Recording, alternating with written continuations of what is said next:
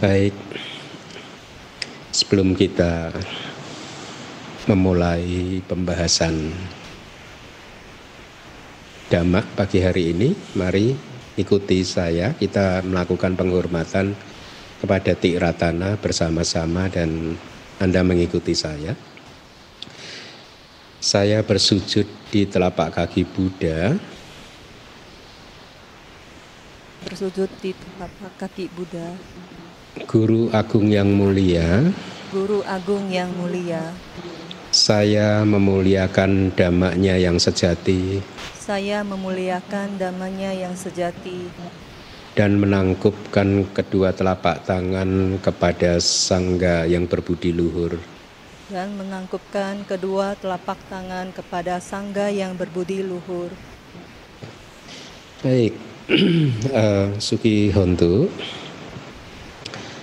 semoga uh, wandami kepada para Bante, Suki Hontu untuk para Samanera, Seale dan Upasaka Upasika sekalian. Kita bertemu lagi di kelas Pariyati Sasana. Ini adalah pagi, pagi hari ini topik kita masih tentang mara. Kelas yang keempat, ya. Jadi kelas ini akan e, berakhir minggu depan. Kelas yang sebagai kelas yang kelima, minggu depan kita akan membahas mara yang terakhir, yaitu api sangkara mara. Ya. Ini adalah tentang karma. Seharusnya topik minggu depan juga sangat menarik. Sejauh ini kita sudah mempelajari banyak hal tentang mara. Di kelas yang pertama saya menyampaikan mara berdasarkan penjelasan di eh, kitab Tipitaka, ya. Di sana di kita mendapatkan informasi tentang eh, istilah mara deya itu, ya. Mara deya itu bisa diterjemahkan menjadi wilayah yang menjadi daerah kekuasaannya mara, atau yang berada di dalam jangkauannya mara, ya. Dan saya menerjemahkannya sebagai kerajaannya mara, yaitu hanya istilahnya hanya apa ya metafora begitu, ya. Kerajaannya mara dalam artian wilayah kekuasaannya mara, ya, di mana saja mara bisa mengganggu kita dan eh, di mana mara tidak bisa mengganggu kita, ya. Saya ingin sedikit menyegarkan ingatan Anda bahwa kita mengenal ada lima jenis mara, ya. Mungkin banyak dari Anda yang selama ini mengetahui bahwa mara itu ya itu yang mirip-mirip setan itu, ya. Mara yang dimirip-miripkan dengan setan, ya. Tapi sesungguhnya kalau sepengetahuan saya seharusnya berbeda. Setan itu tidak hidup, sudah keluar dari surga kalau menurut agama yang lain begitu, ya. Sedangkan mara ini hidupnya di dalam surga, ya, masih hidup di dalam surga, ya. Uh, Kalau setan itu mengganggu semua manusia, begitu. Kalau mara tidak mengganggu semua manusia, ya, tidak mengganggu semua makhluk, gitu. Mara hanya mengganggu eh, siapapun, eh, Buddha dan para murid Buddha, para arahat, atau siapapun yang menyebarkan ajaran Buddha, ya. Kenapa demikian? Karena mara tahu ketika ajaran Buddha ini berkembang dan kemudian banyak orang menjadi mencapai tingkat kesucian arahat, maka mereka ini adalah orang-orang yang sudah tidak bisa diganggu lagi, berada di dalam di luar jangkauan mereka, di luar wilayah kerajaan mara, ya. Nah, eh, apa di dalam kitab komentar Uh, mara jenis ini, ya, yaitu yang disebut Dewa Putak Mara, salah satu dari lima mara ini, ya. itu tidak hanya satu marak saja, karena di setiap zaman akan selalu ada marak, figur-figur marak seperti itu yang tidak ingin eh, ajaran Buddha ini berkembang, ya. Itulah mengapa kita harus berhati-hati sebagai murid Buddha, ya. Anda sebagai upasaka murid Buddha, upasika murid Buddha juga, ya. E, kami sebagai pabajita yang menjadi murid Buddha, kita semua harus berhati-hati ketika membuat pernyataan, ya, dengan mengatakan bahwa misalkan saja ini bukan ajaran Buddha, itu bukan ajaran Buddha. Dalam artian yang saya maksudkan adalah seperti yang di Indonesia ini kan banyak sekali kan orang yang mengatakan bahwa Abhidhamma itu bukan ajaran Buddha dan kitab komentar itu juga bukan ajaran Buddha. Yang menurut saya sebagai seorang sarjana Buddhis dan sebagai seseorang yang setiap hari itu boleh dikatakan setiap hari itu membaca Tipitaka, kitab komentar dan kitab subkomentar, saya tidak sependapat. Ya, menurut saya Abhidhamma itu ajaran Buddha. Kitab komentar dan kitab subkomentar itu sebagian itu adalah ajarannya Buddha, kata-katanya Buddha sebagian, ya. E, itu hasil saya membaca. Banyak sekali sebenarnya kata-kata Buddha yang ada di dalam kitab komentar yang tidak tercantum di dalam Sutta Pitaka, Abhidhamma Pitaka, dan tentu juga Winaya Pitaka. Karena selama ini saya belum membaca, belum banyak membaca kitab komentar dari Winaya Pitaka, ya.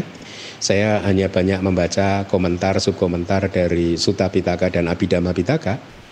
Jadi menurut eh, pengalaman saya, eh, apa yang saya temukan, banyak dari kata-kata Buddha itu yang tertulis di sana, terekam di sana, dan tidak terekam di dalam Sutta Pitaka maupun di dalam Abhidhamma Pitaka.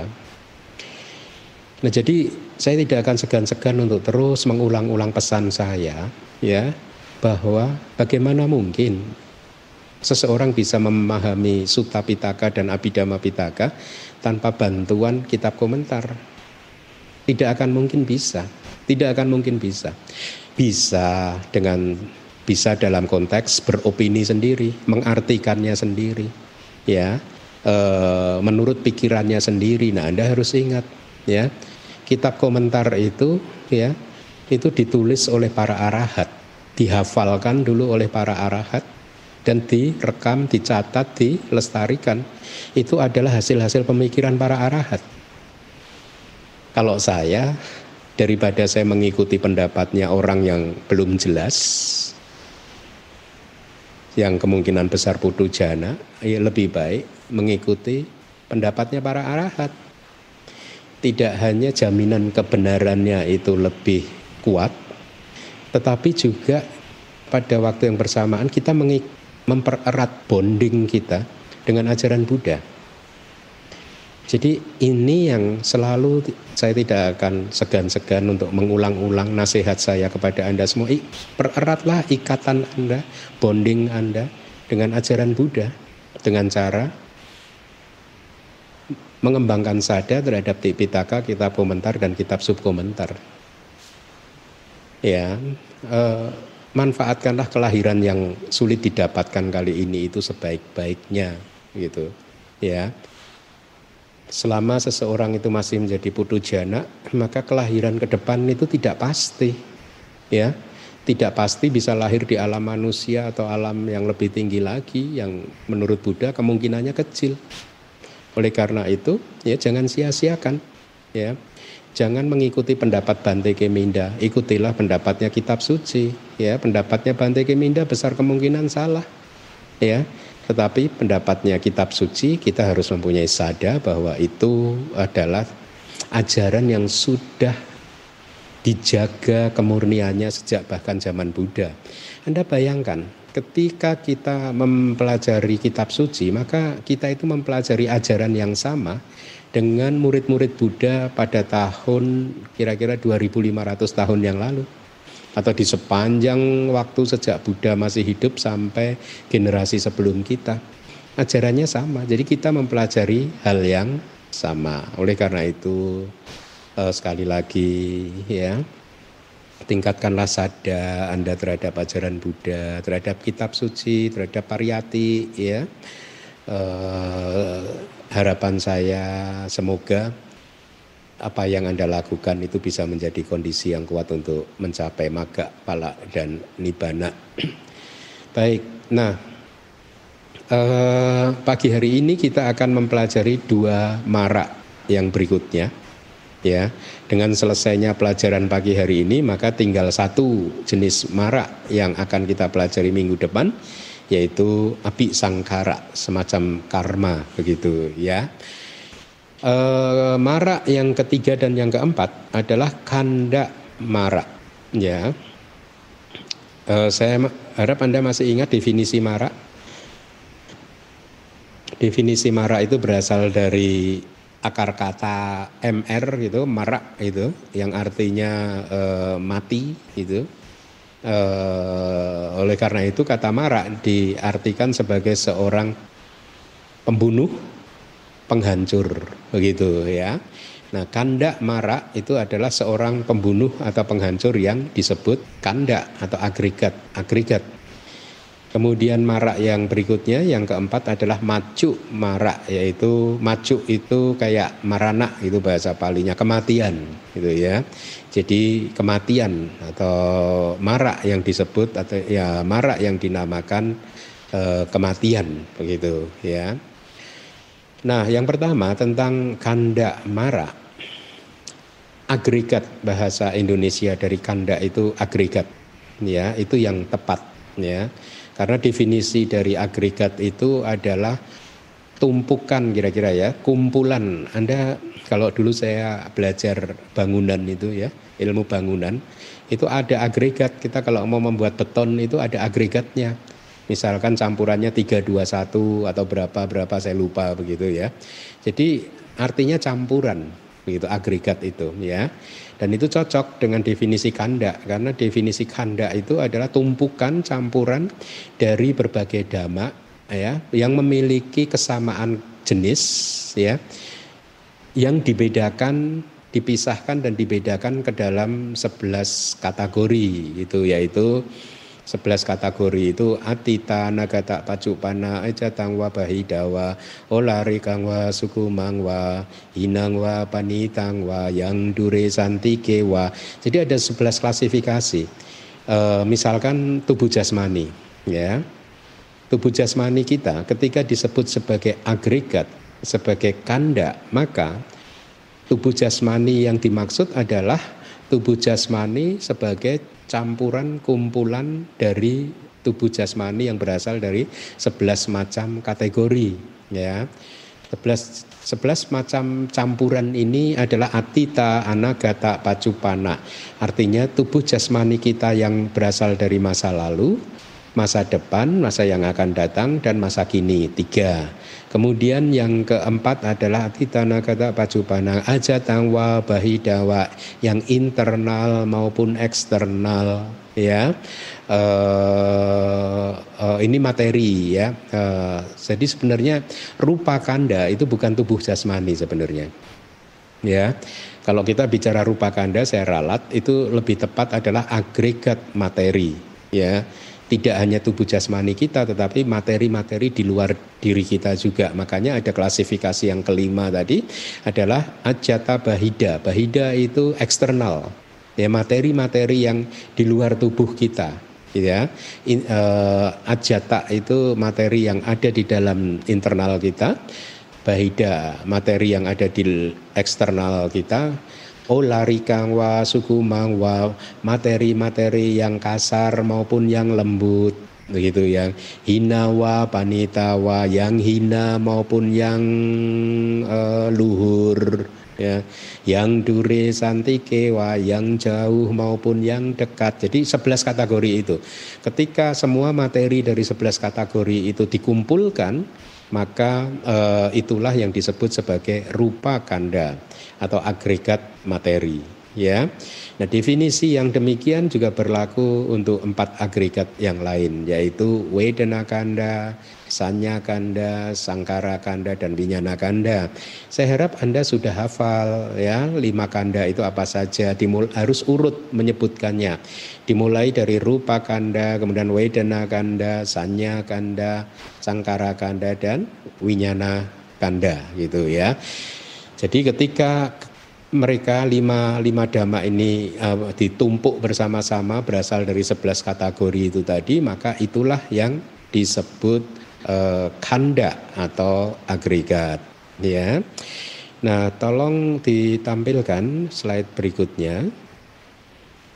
Ya, ini dari uh, uh, kitab sub komentar untuk Abhidhamma tak Sanggaha ada juga. Kemudian kitab komentar dari uh, Dhamma Sanggani juga ada, kalau saya tidak salah. Jadi di kitab-kitab tersebut, lima kanda itu diibaratkan seperti yang ada di layar. Rupa kanda atau agregat materi itu ibaratnya seperti bejana. Bejana itu seperti panci gitu, katakanlah kalau orang zaman modern begitu ya.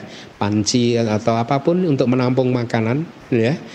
Itu uh, perumpamaan untuk rupa kanda. Wedena kanda itu perumpamaannya seperti makanan. Perasaan itu diibaratkan, diumpamakan seperti makanan. Persepsi itu diibaratkan seperti kari, bumbunya yang membuat makanannya menjadi enak dimakan. Kemudian sangkara kanda atau formasi-formasi mental atau formasi-formasi intensional. Sangkara kanda ini sesungguhnya nama lain dari karma sebenarnya. Tapi karma itu kalau menurut Abhidhamma kan hanya cetana saja kan, satu faktor mental saja, satu cetasika saja yang disebut cetana atau kehendak. Sedangkan ketika cetana ini muncul, dia muncul selalu dalam formasi bersama dengan cita, kesadaran tertentu, dan juga dengan faktor-faktor mental yang lain. Dia membentuk satu formasi. Itulah mengapa disebut sebagai sangkara eh, kanda, sesuatu yang terbentuk atau membentuk sesuatu yang lain gitu ya. Nah, itu diibaratkan sebagai tukang masak ya. Kemudian agregat yang terakhir winyana kanda atau agregat kesadaran itu diibaratkan sebagai seseorang yang menikmati makanannya. Jadi bayangkan ya, itu dari Abhidhamma diibaratkan seperti itu. Tubuh jasmani kita ini seperti eh, apa eh, bejana, seperti panci atau seperti mangkok, tempat untuk menyimpan makanan begitu ya, karena kita ini hidup. Jadi karena kita ini adalah makhluk dengan lima agregat, maka kita fenomena mental membutuhkan tubuh jasmani. Ya, perasaan untuk muncul, persepsi, karma, kesadaran, kemunculannya membutuhkan tubuh jasmani. Ya, kenapa? Karena kita adalah makhluk lima agregat. Tetapi di atas sana, di atas bumi manusia ini, bahkan di atas bumi surga, lingkup indriawi, itu ada makhluk yang hanya memiliki empat agregat saja, yaitu eh, Brahma yang tidak mempunyai tubuh jasmani. Nah, mereka tidak mempunyai tubuh jasmani sehingga fenomena mental atau batin mereka bisa muncul tanpa butuh harus bersandar pada tubuh jasmani. Dan ada juga makhluk yang hanya mempunyai satu agregat, yaitu makhluk tanpa batin. Jadi mereka hanya mempunyai tubuh jasmani saja, begitu ya, tidak mempunyai e, batin ya. Nah, karena kita adalah makhluk lima agregat, maka kemunculan batin kita, batin itu istilahnya adalah gabungan dari agregat perasaan, agregat persepsi, e, sangkara kanda tadi, agregat formasi-formasi mental atau intensional, kemudian winyana kanda atau agregat kesadaran. Dia membutuhkan tubuh jasmani untuk muncul, bahkan saling berkaitan dengan sangat erat kemunculannya ya. Nah, Anda bayangkan saja ketika tubuh jasmani kita, Anda itu tidak sehat, maka kekuatan dan kemampuan batin Anda juga menurun ya. E, contoh yang paling mudah adalah mata Anda gitu. Ketika umur sudah bertambah lebih dari katakanlah empat puluh tahun, maka penglihatan Anda menjadi tidak jernih lagi. Ya, kenapa? Karena itu disebabkan kornea mata Anda sudah tidak sekuat sebelumnya, sehingga akhirnya kesadaran atau batin gitu, yang bahasa sehari-harinya, batin yang melihat objek mata itu pun juga menjadi buram, tidak tajam lagi. Nah, hal yang seperti itu terjadi juga untuk uh, ke, uh, pikiran atau batin atau kesadaran yang muncul di telinga, hidung, lidah, tubuh, dan juga di dalam hati kita. Semuanya tergantung pada tubuh jasmani. Nah, di dalam Abhidhamma, tubuh jasmani diibaratkan sebagai bejana. Kemudian perasaan ini adalah diibaratkan sebagai makanan yang tertampung di dalam bejana itu tadi. Ya. Jadi makanan yang ditampung di dalam e, bejana itu adalah perasaan. Nah, sesungguhnya ini yang menarik ya. E, set, semua manusia yang belum tercerahkan, dia itu terjebak bereaksi terhadap perasaan ya. Dia terjebak dengan kemunculannya perasaan. Oleh karena itulah di Paticca Samuppada ya, selalu bagi Putujana yang muncul adalah seringkali ya, seringkali itu uh, wedena pacaya tanha ya.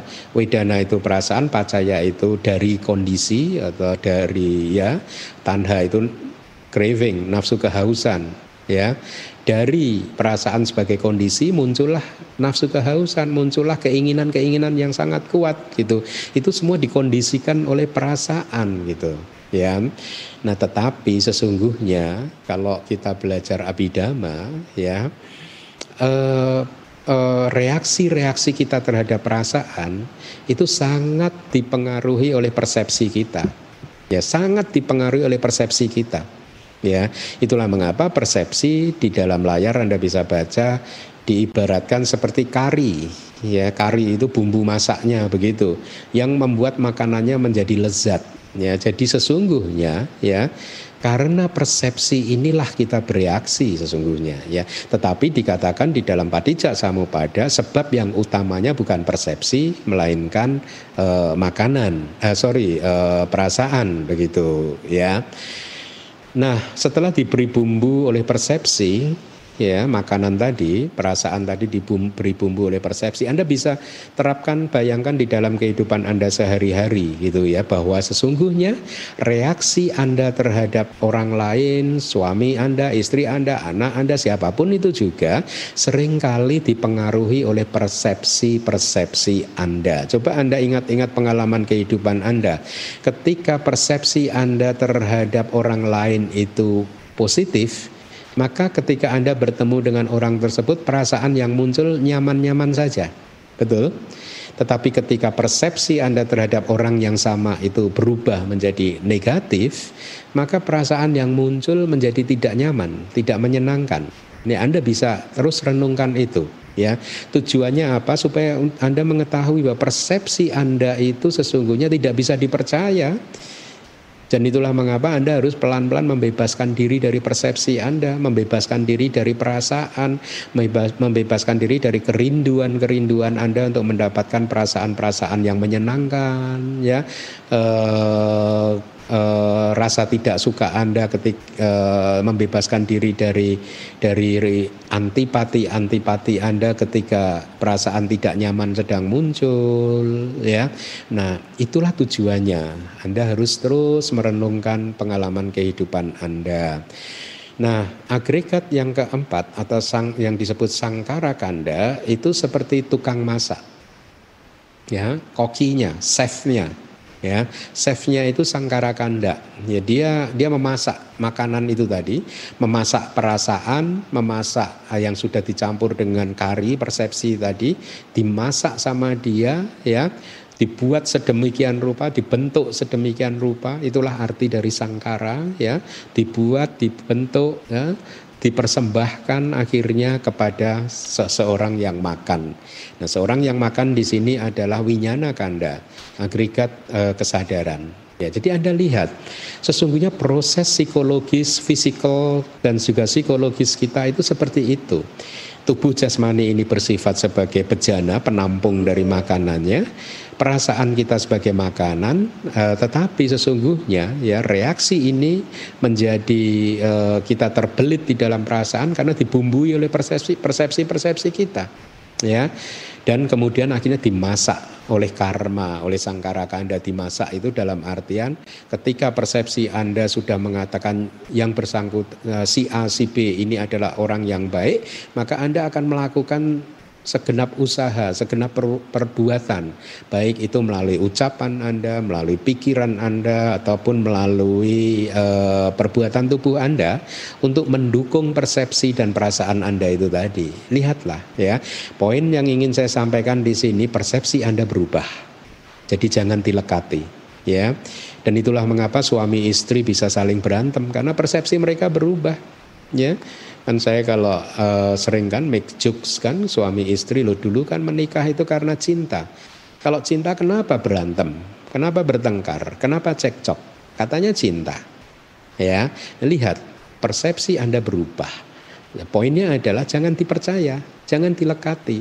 Artinya lalu ketika persepsi ini menjadi aku salah, menjadi tidak baik, muncul di kesadaran yang tidak baik, artinya persepsi ini memunculkan pelekatan, attachment, kemelekatan, ataupun sebaliknya memunculkan antipati, maka Anda harus bebaskan diri Anda dari kedua ekstrem tersebut supaya batin ini menjadi netral, uh, menjadi positif, menjadi kusala, ya, kesadarannya menjadi baik, begitu, ya.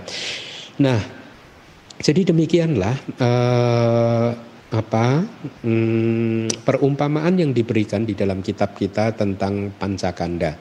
Ya, saya harap Anda mulai memahami lima agregat dari diri Anda sendiri, dan Anda juga harus memahami bahwa lima agregat tersebut itu adalah anatta. Ya, anatta itu dalam konteks dalam arti tidak mempunyai pemilik, tidak ada yang memilikinya. Ya. Tidak ada penguasanya, ya. Tidak ada yang bisa memerintahkannya harus seperti ini, seperti itu, begitu. Jadi pandangan salah Anda bahwa ini adalah tubuh saya, perasaan saya harus segera di, di, di challenge. Apakah benar itu adalah tubuh Anda, itu adalah perasaan Anda, itu adalah persepsi Anda, itu adalah perbuatan-perbuatan Anda, itu adalah kesadaran Anda, apa benar? Karena me- kalau memang itu benar kan seharusnya Anda bisa memerintahkan mereka semua. Anda bisa memerintahkan tubuh jasmani Anda, janganlah menjadi sakit-sakitan seperti ini, ayo sehat terus, tapi toh Anda tidak bisa.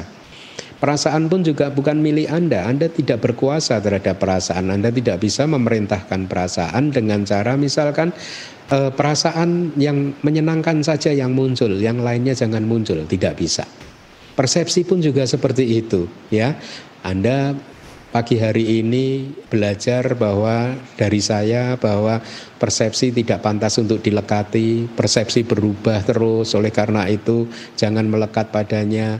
Dan Anda bertekad untuk mempunyai persepsi yang positif terus, tapi tidak bisa juga, ya.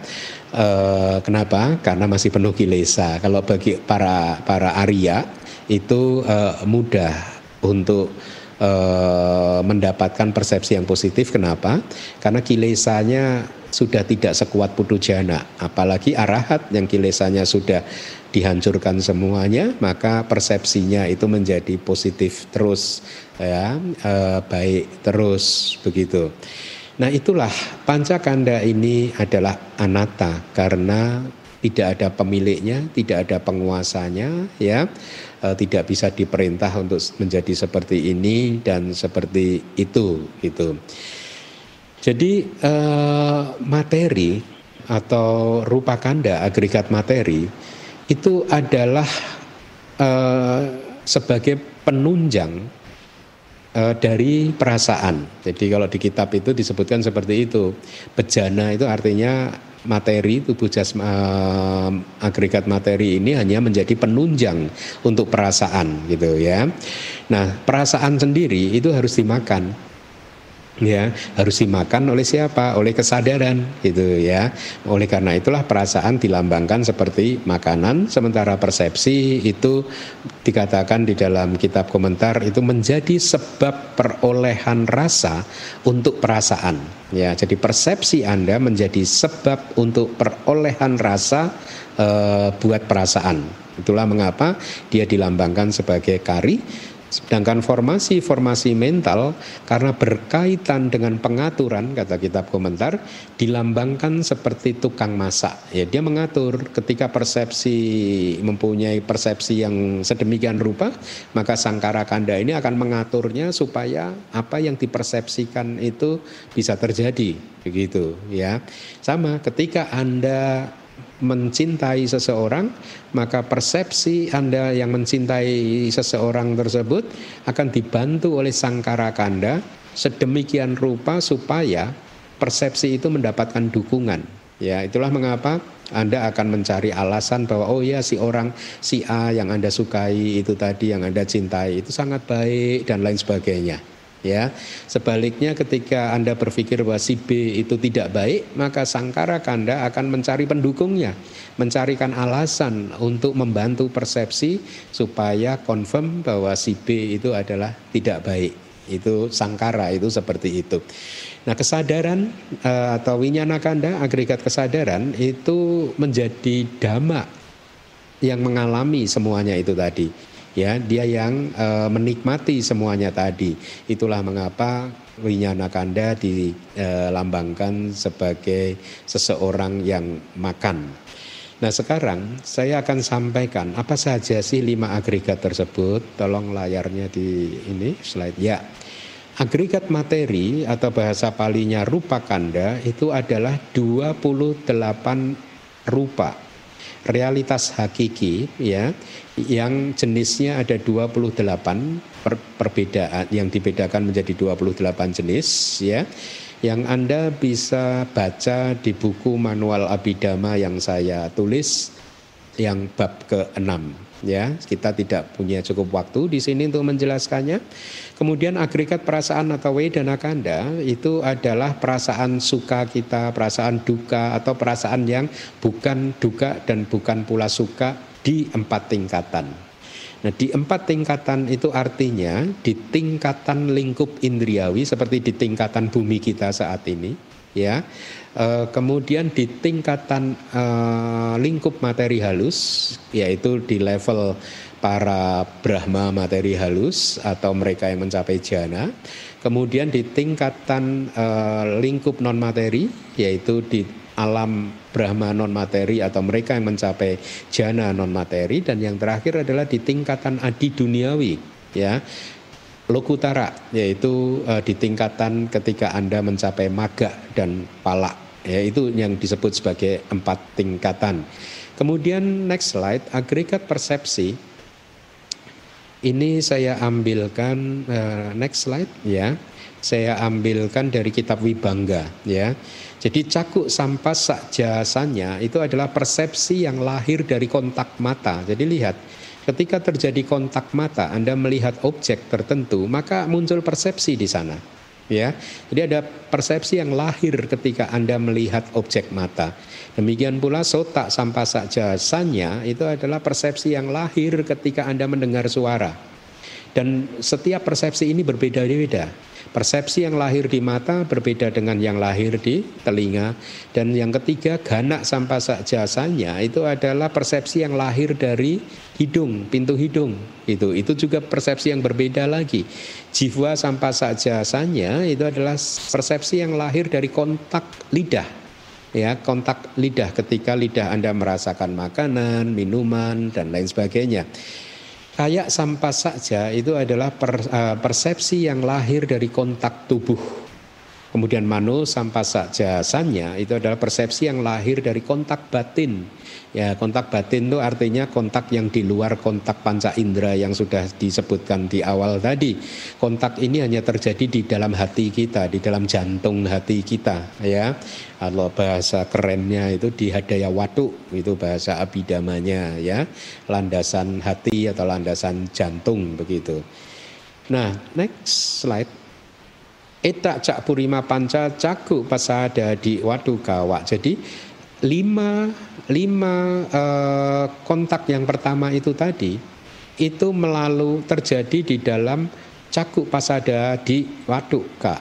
Jadi terjadi di dalam landasan-landasan materi yang disebut uh, cakuk pasada, uh, sotak pasada dan seterusnya. Ya, ini tidak lain adalah materi-materi apa eh, seperti kornea mata, kemudian kalau yang di telinga itu ya bagian sensitif di telinga, di hidung juga bagian sensitif yang di hidung, itu artinya Uh, itu arti dari kalimat cakuk pasada dan lain-lain gitu ya.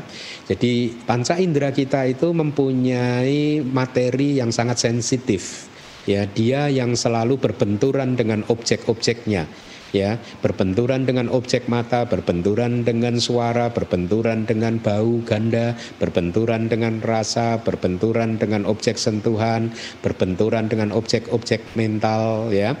Makanya yang itu ada kalimat manu sampasaja, persepsi yang lahir dari kontak batin, hadaya watu kapi, eh, akwatu kapi. Dia bisa muncul dengan bergantung kepada landasan hati, bisa muncul, eh, yaitu berupa hati, materi, ya, jantung itu materi, fenomena materi, atau dia bisa muncul tanpa landasan sama sekali, ya. Tidak membutuhkan landasan sama sekali. Itu yang terjadi pada para Brahma non materi ya, dia eh, manu eh, kontak yang muncul melalui eh, persepsi yang muncul melalui kontak batin bagi Brahma non materi tidak tergantung atau membu- tidak membutuhkan landasan jantung atau landasan hati. Sabba catuk bumi kaksanya. Jadi semuanya itu adalah persepsi di dalam empat Uh, tingkatan seperti yang sudah saya sampaikan tadi.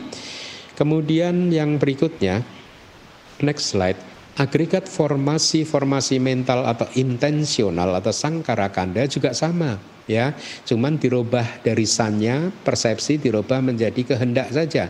Maka kalimat yang pertama itu cakuk sampasaja cetana itu adalah kehendak yang lahir melalui kontak mata. Jadi ketika Anda melihat melalui mata Anda itu ada kehendak di sana. Ya, kehendak untuk melakukan hal yang baik atau hal yang sebaliknya yang tidak baik. Nah, demikian pula dengan sotak sampasaja cetana itu kontak telinga, yang baris ketiga itu lahir dari kontak hidung dan seterusnya, sama dengan yang tadi ya. Yang be- dibedakan hanyalah persepsi sekarang dirubah menjadi cetana atau kehendak atau karma gitu ya. Nah, jadi itu artinya ya kehendak yang muncul bersama dengan kesadaran mata, kesadaran telinga. Nah, ini bagi pelajar Abhidhamma dia akan bisa memahami lebih baik ya. Next slide. Idapi di sini pun purima panca lima yang sebelumnya cakuk pasada di wadukawa itu bergantung kepada landasan material yang disebut cakuk pasada dan seterusnya ya. Cakuk pasada itu materi yang sensitif tadi yang ada di kornea mata kita yang berbenturan dengan objek mata, dan juga yang di telinga serta hidung, lidah, tubuh, dan juga Uh, ya di panca indera gitu.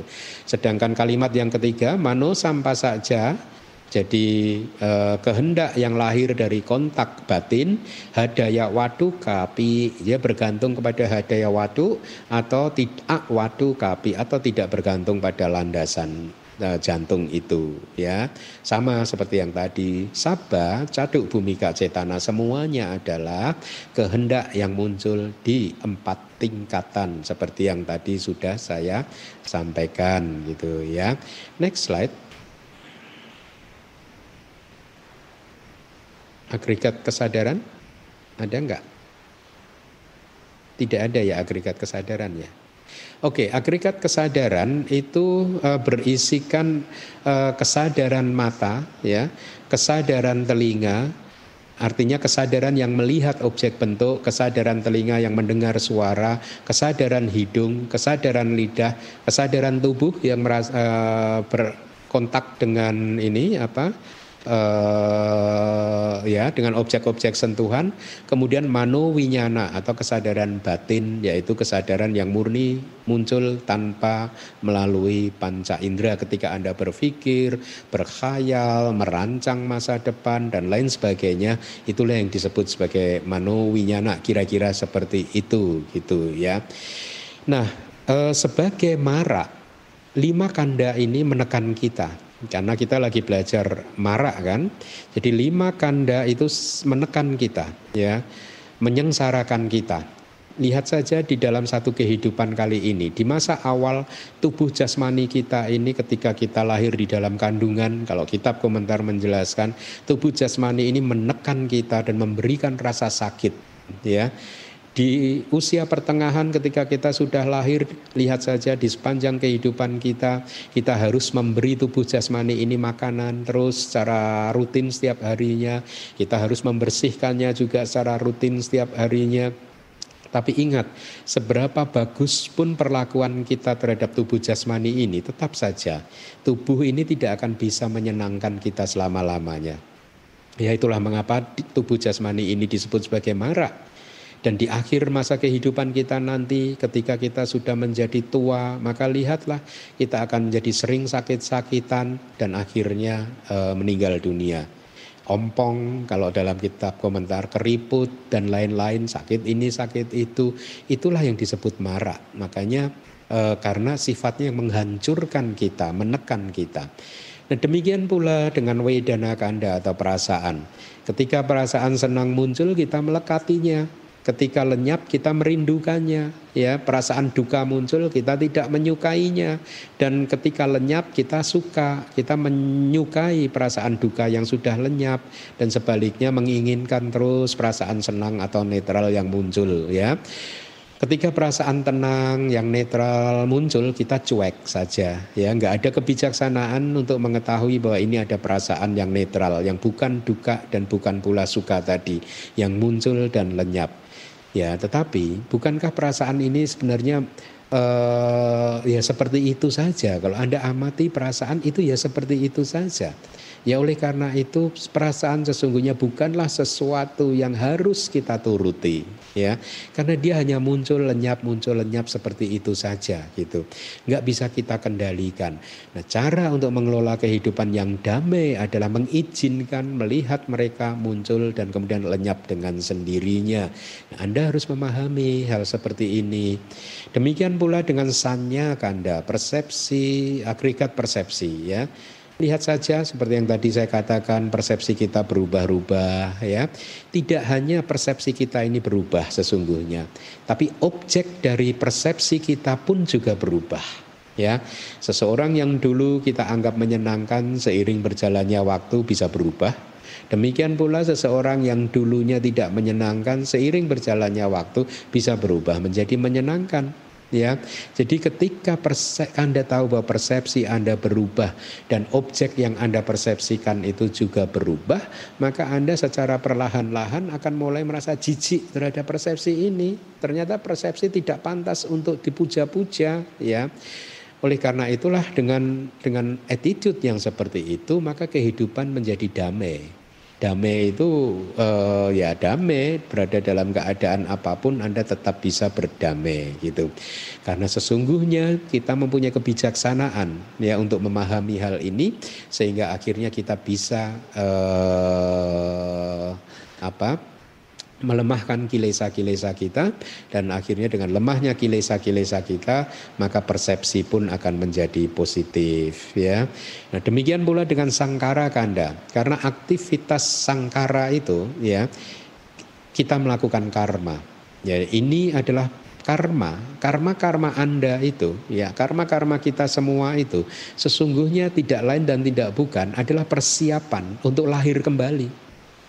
Ya, selama kita masih melakukan karma, maka kita akan lahir kembali dari satu kelahiran dan ke kelahiran yang berikutnya.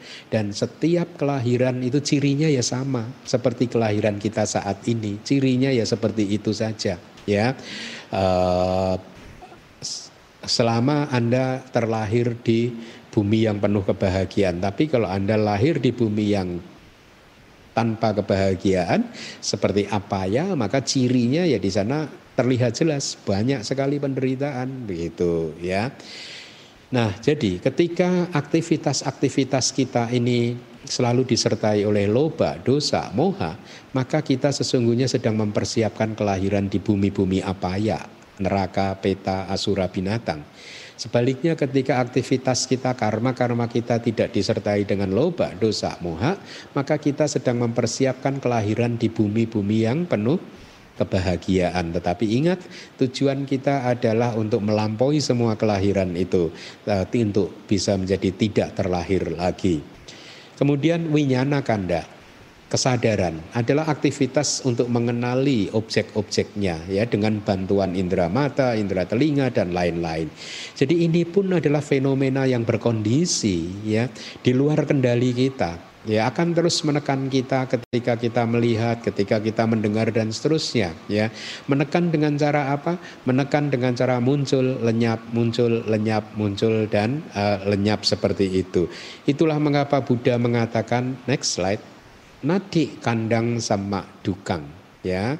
Nadi kandang sama dukang, Anda boleh hafalkan itu. Nadi kandang sama dukang. Tidak ada penderitaan yang sama dengan kanda gitu ya. Tidak ada duka yang sama dengan kanda. Ya, jadi artinya panca kanda ini, lima agregat ini duka, penderitaan gitu ya.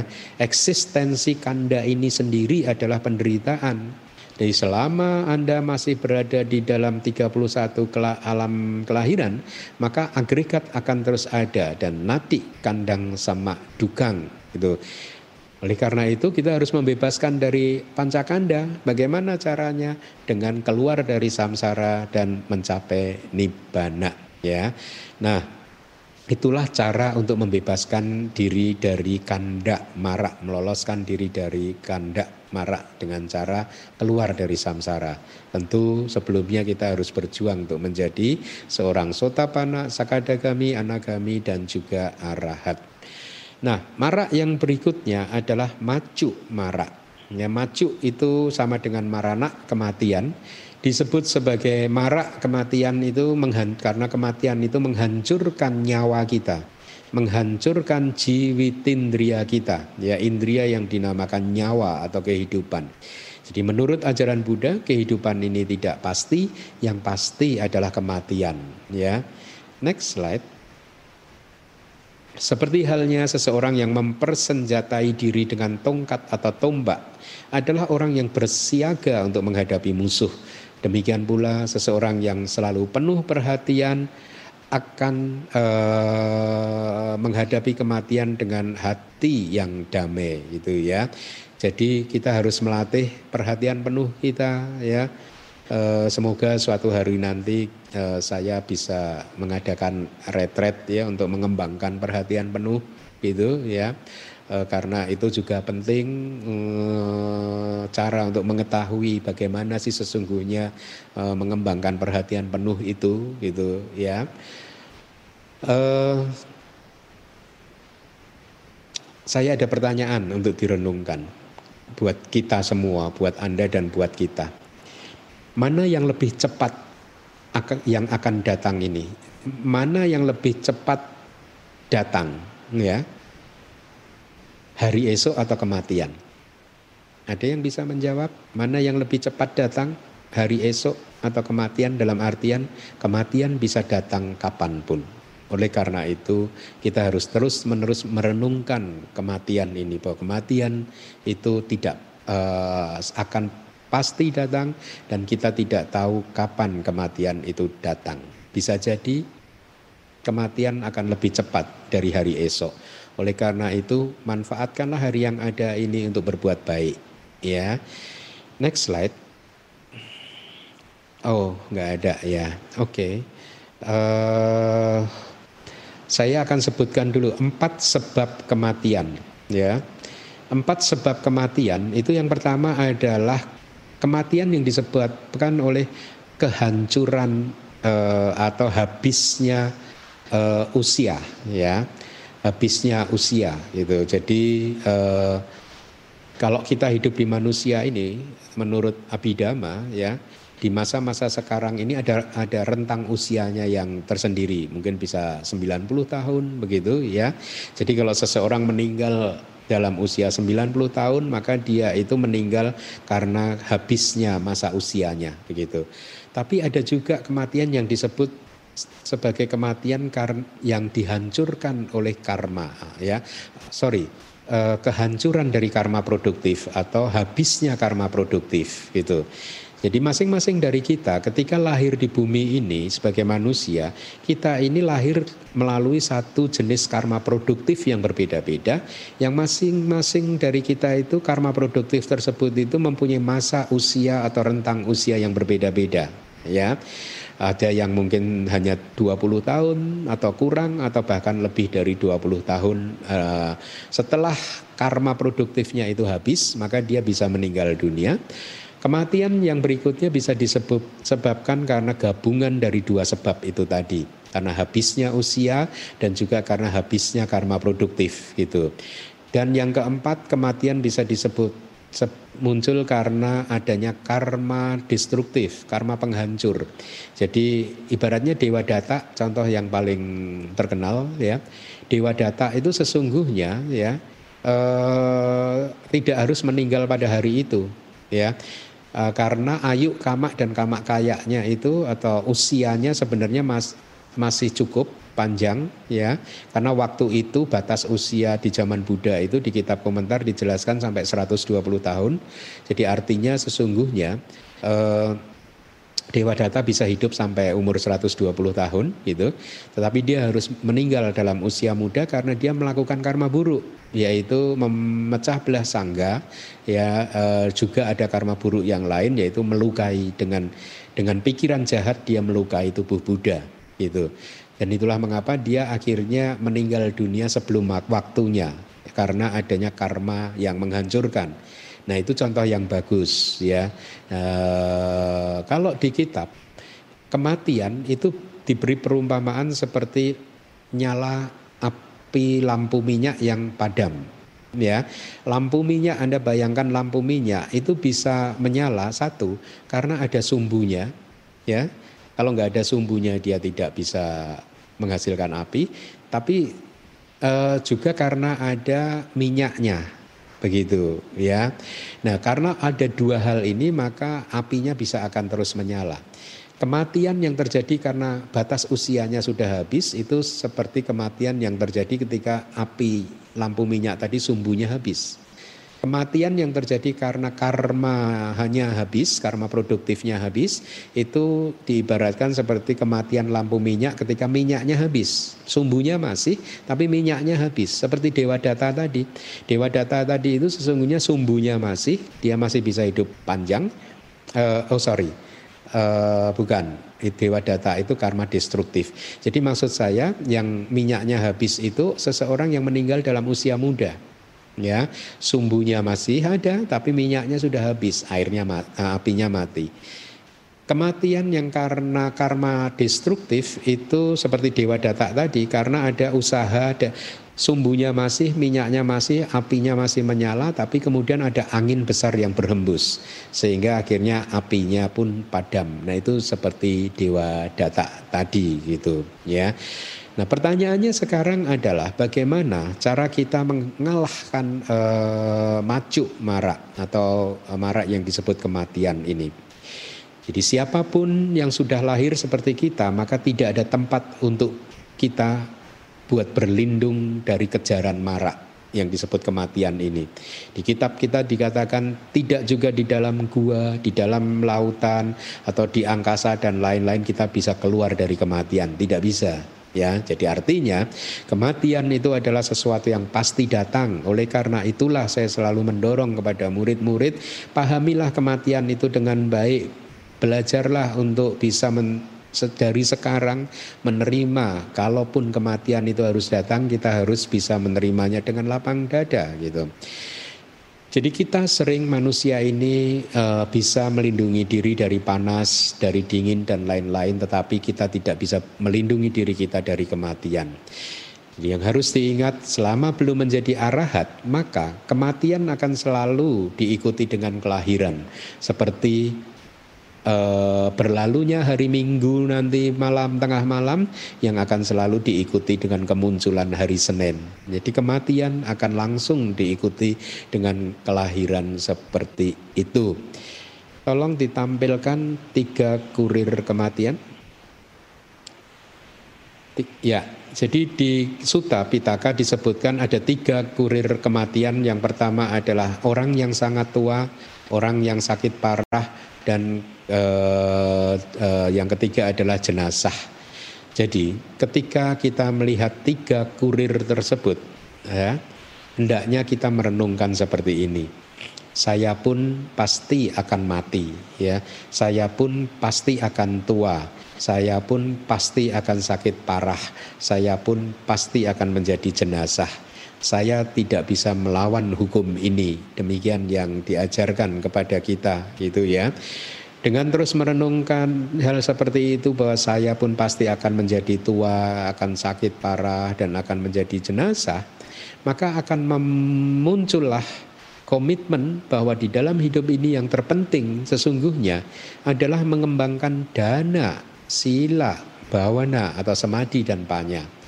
Dana, sila, bawana, ya. Ini adalah sesuatu yang terpenting yang harus kita lakukan kalau menurut eh, nasihat dari para guru. Dengan kata lain, yang terpenting yang harus kita lakukan adalah mengembangkan dana, jalan mulia ber, dan jalan mulia berunsur delapan, ya. Nah, di momen kematian ada dua hal yang harus Anda ketahui seperti yang ada di slide tersebut, ya. Uh, oh sudah habis ya. Baik. Jadi di dalam momen kematian akan ada dua hal yang akan bekerja, yaitu apa yang sudah kita lakukan di masa lalu, atau dengan bahasa ininya kita sebut saja ini sebagai karma masa lalu, eh, yang menentukan, ya. Dan juga keadaan batin kita di saat sekarang ini, ya, atau sebut saja ini sebagai karma masa kini, gitu. Nah, ketika sesiapapun yang berada di momen-momen yang dekat dengan kematian, maka pada saat itu ada dua jenis karma ini yang bekerja. Ada karma masa lalu yang bekerja dengan cara memunculkan buahnya, ya. Dan juga ada karma masa kini yang bereaksi terhadap buah dari karma tersebut, ya. Kalau secara teknis disebut di dalam detik-detik menjelang kematian, seseorang akan mengal- melihat atau mengalami satu dari tiga hal ini. Bisa melihat karma-karma dia dari masa lalu, artinya perbuatan-perbuatan yang dia lakukan di masa lalu. Meskipun itu sudah dilakukan di masa lalu, mungkin jauh di masa lalu, begitu. Tapi karma-karma tersebut bisa datang dalam bentuk seolah-olah seperti Anda sedang melakukan. Anda sedang melakukannya lagi, gitu, ya. Ya. Nah, kalau karma ini baik, maka ini adalah tanda bahwa Anda akan terlahir di alam yang baik.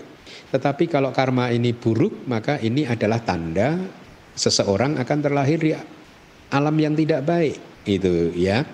Nah, yang kedua adalah yang disebut kama nimita. Kama nimita itu adalah tanda dari karma.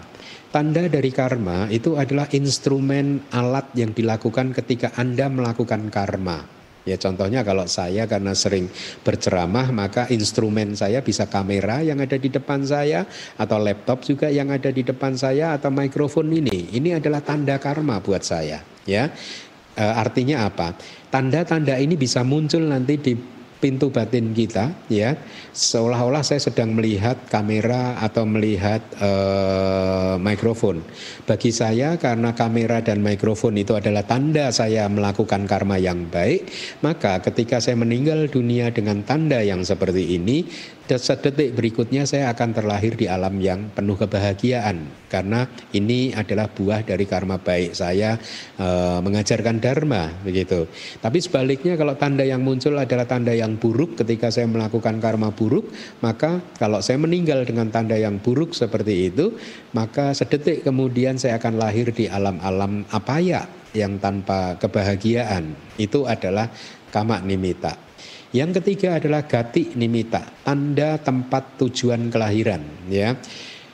Nah, ini adalah tanda-tanda di mana kita akan lahir. Kalau Anda mau terlahir di alam dewa, Anda akan melihat mungkin kereta kencana, kereta emas, akan melihat bidadari, misalkan seperti itu.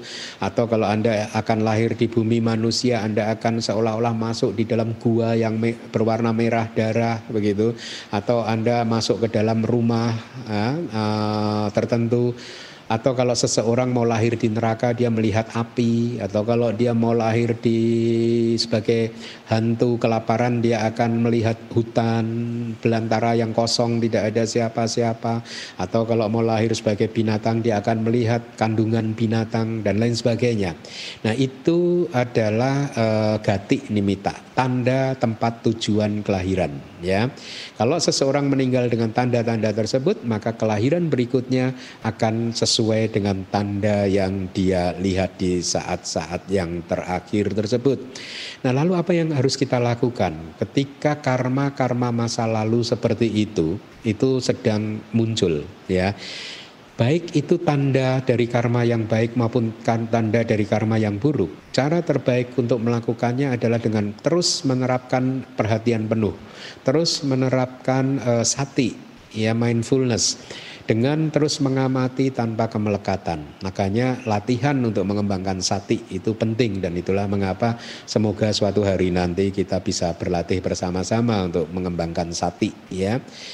Nah, itu tadi adalah e, majuk mara, ya. Saya e, di bagian akhir dari ceramah ini, nasihat saya, walaupun tadi dikatakan bahwa yang harus kita lakukan adalah dana, sila, bawana, tetapi tetap saja perkuatlah teori-teori atau apapun eh, informasi yang ada di dalam kitab suci berdasarkan kitab komentar dan kitab subkomentar, karena ya ini akan mempererat ikatan bonding Anda kepada ajaran Buddha, ya. Semoga ikatan yang kuat ini akan menuntun Anda, menuntun kita semua di setiap kelahiran untuk terus menjadi murid Buddha yang tidak hanya menjadi murid Buddha K T P tetapi mempunyai sada yang kuat terhadap ajaran, gitu ya. Jangan mengikuti opini-opini, teori-teori atau apapun itu, ceramah-ceramah para Putujana yang tidak berdasarkan kitab suci, karena hanya membuang-buang waktu akhirnya, ya. Waktu kita ini sangat singkat. Ya, makanya tadi di media sosial juga saya menyebutkan sembilan tahun sudah berlalu tetap saja masih banyak pekerjaan yang harus saya lakukan. Kita harus memilih, uh, skala, mempunyai skala prioritas. Mana yang paling penting yang harus kita lakukan, itu yang harus kita dahulukan. Buat saya mempelajari kitab suci adalah hal yang penting untuk dilakukan. Mendengarkan penjelasan yang sesuai kitab suci adalah hal yang merupa, menjadi skala prioritas yang seharusnya utama, gitu ya.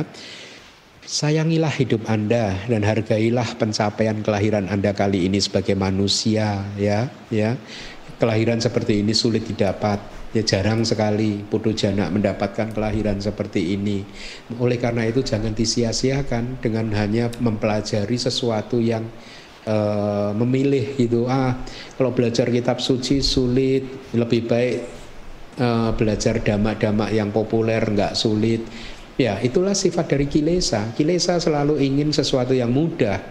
Tetapi kalau mencapai Nibbana itu mudah, ya, maka seharusnya kita nggak perlu terlalu berlama-lama berada di dalam samsara sampai hari ini.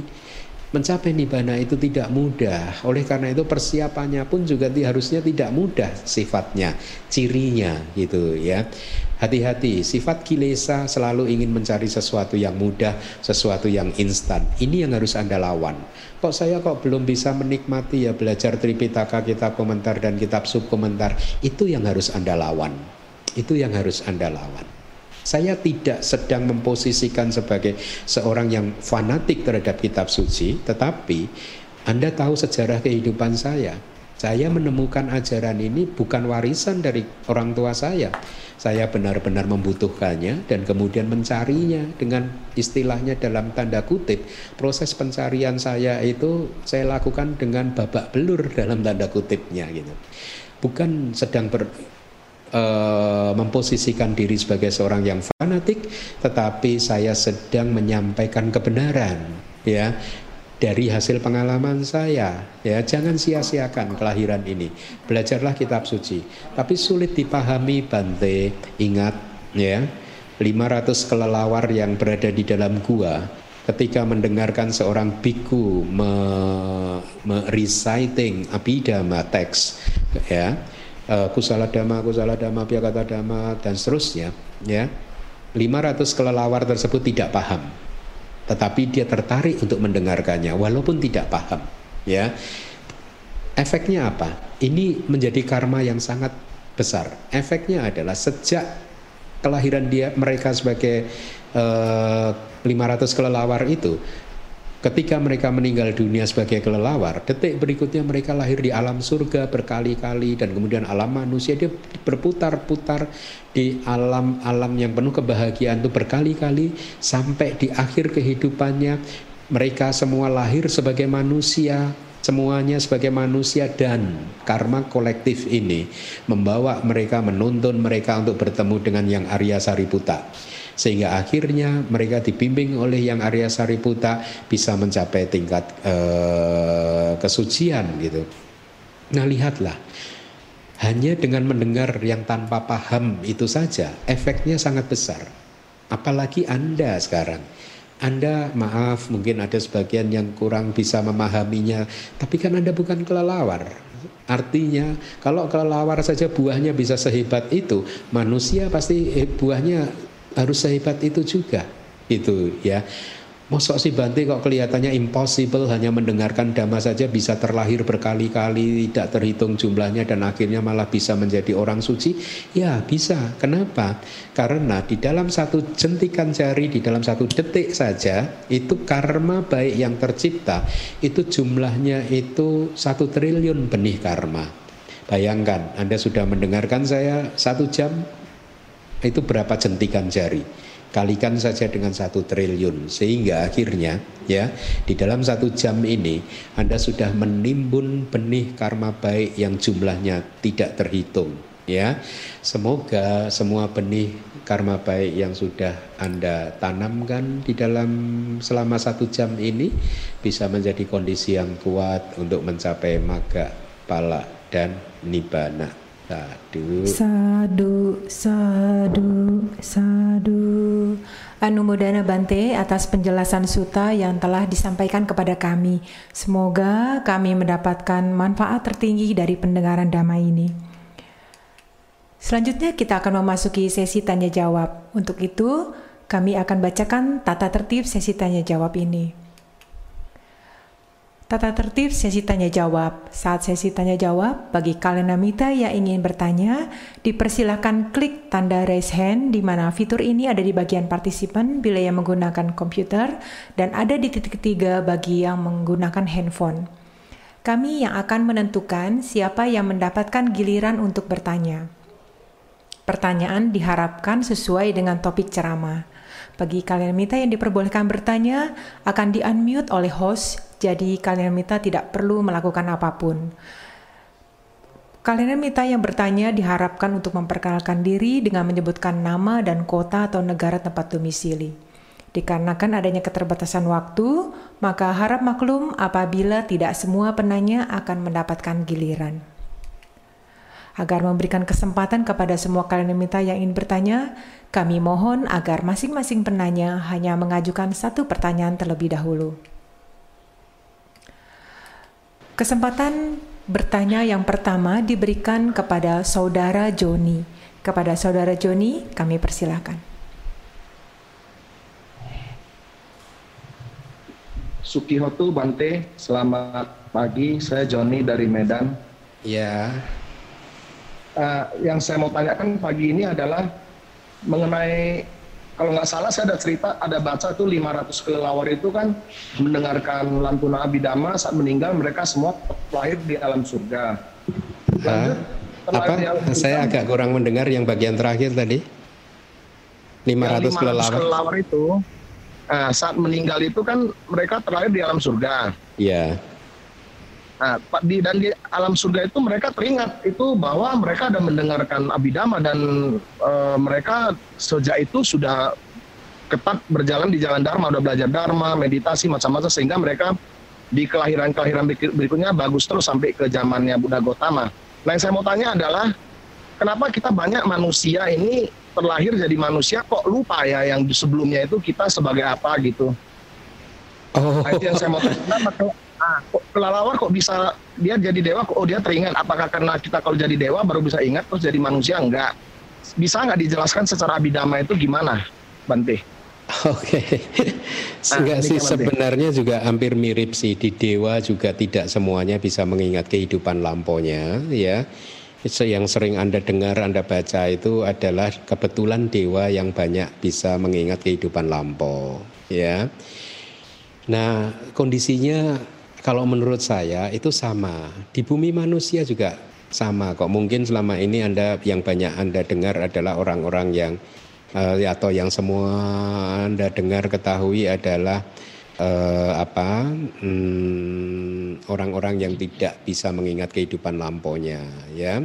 Tetapi sesungguhnya banyak uh, orang-orang yang bisa mengingat kehidupan lampau melalui meditasi, ya.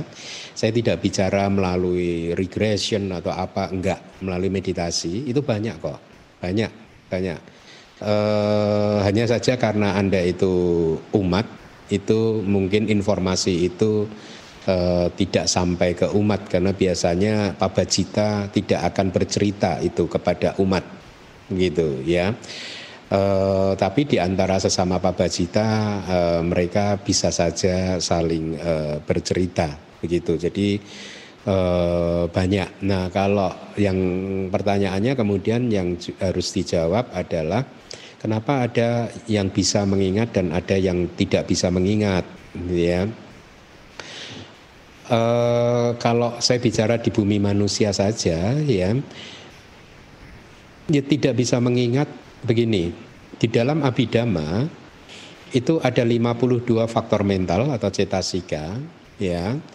Faktor mental yang bertanggung jawab e, terhadap memori atau daya ingat itu adalah sati, ya, perhatian penuh, ya.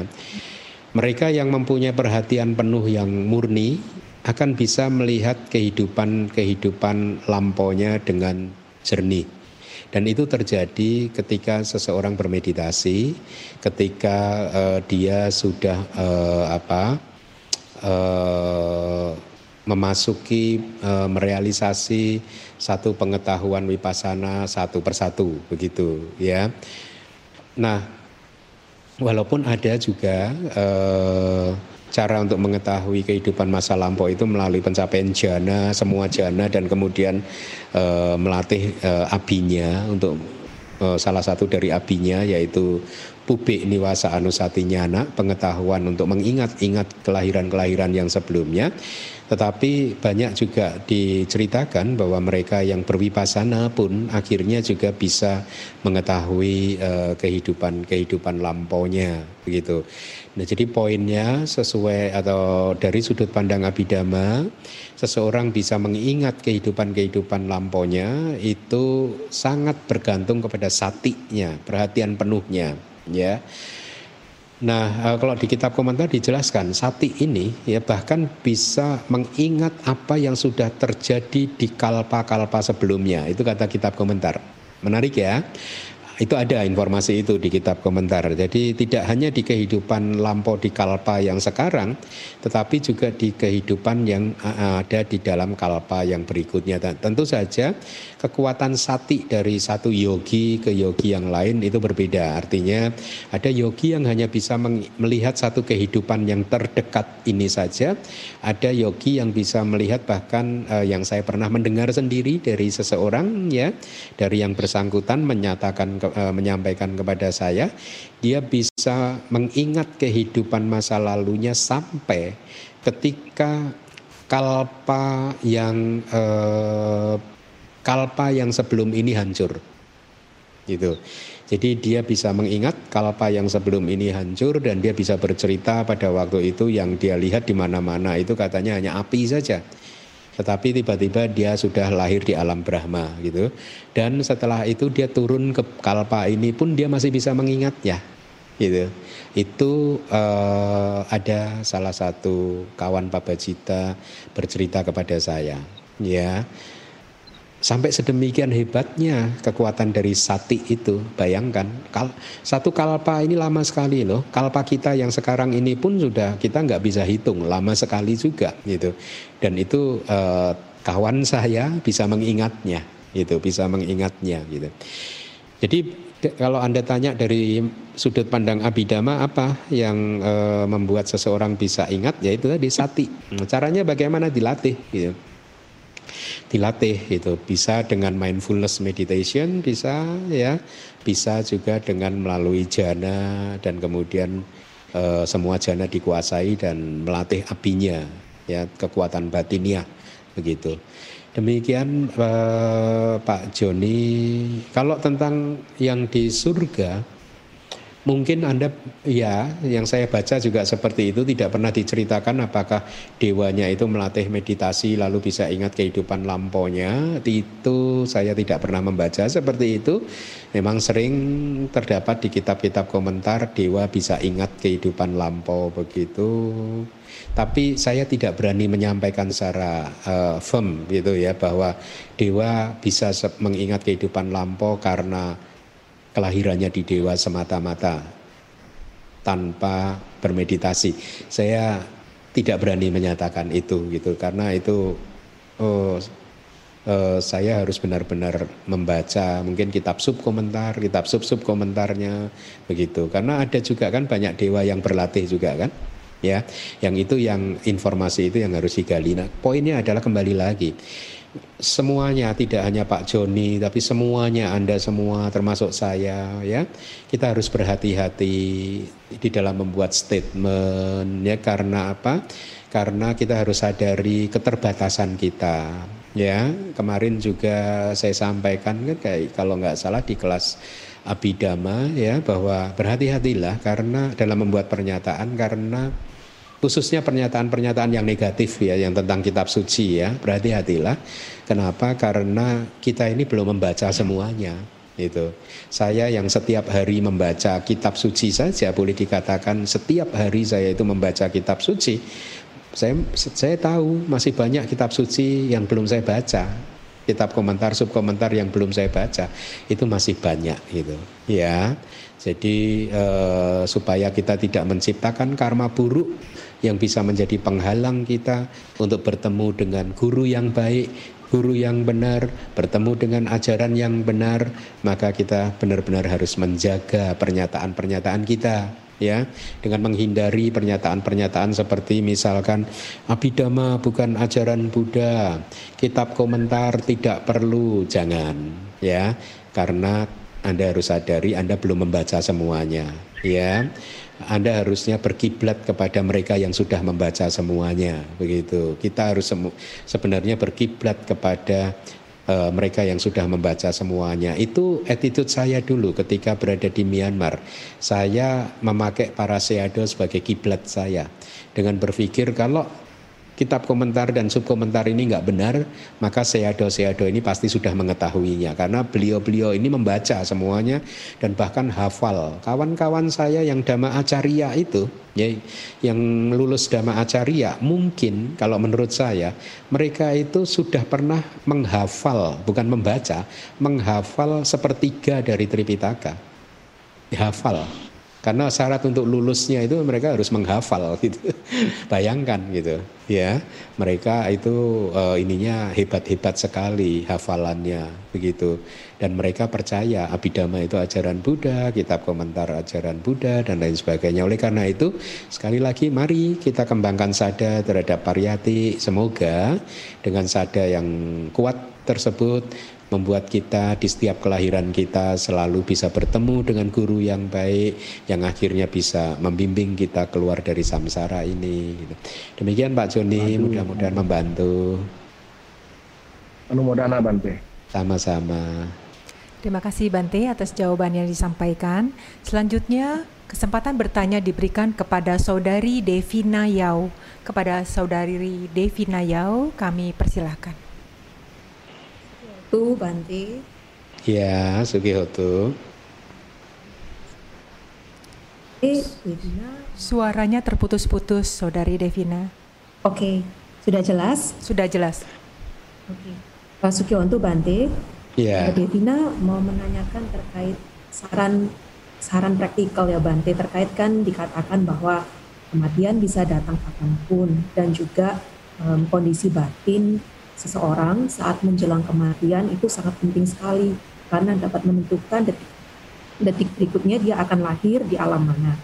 Nah, pertanyaan Devina dan minta saran ke Bante adalah apakah yang bisa kita lakukan Bante untuk membantu sanak keluarga kita yang dekat dengan kita, namun um, yang udah umurnya udah um, sembilan puluh ke atas gitu Bante.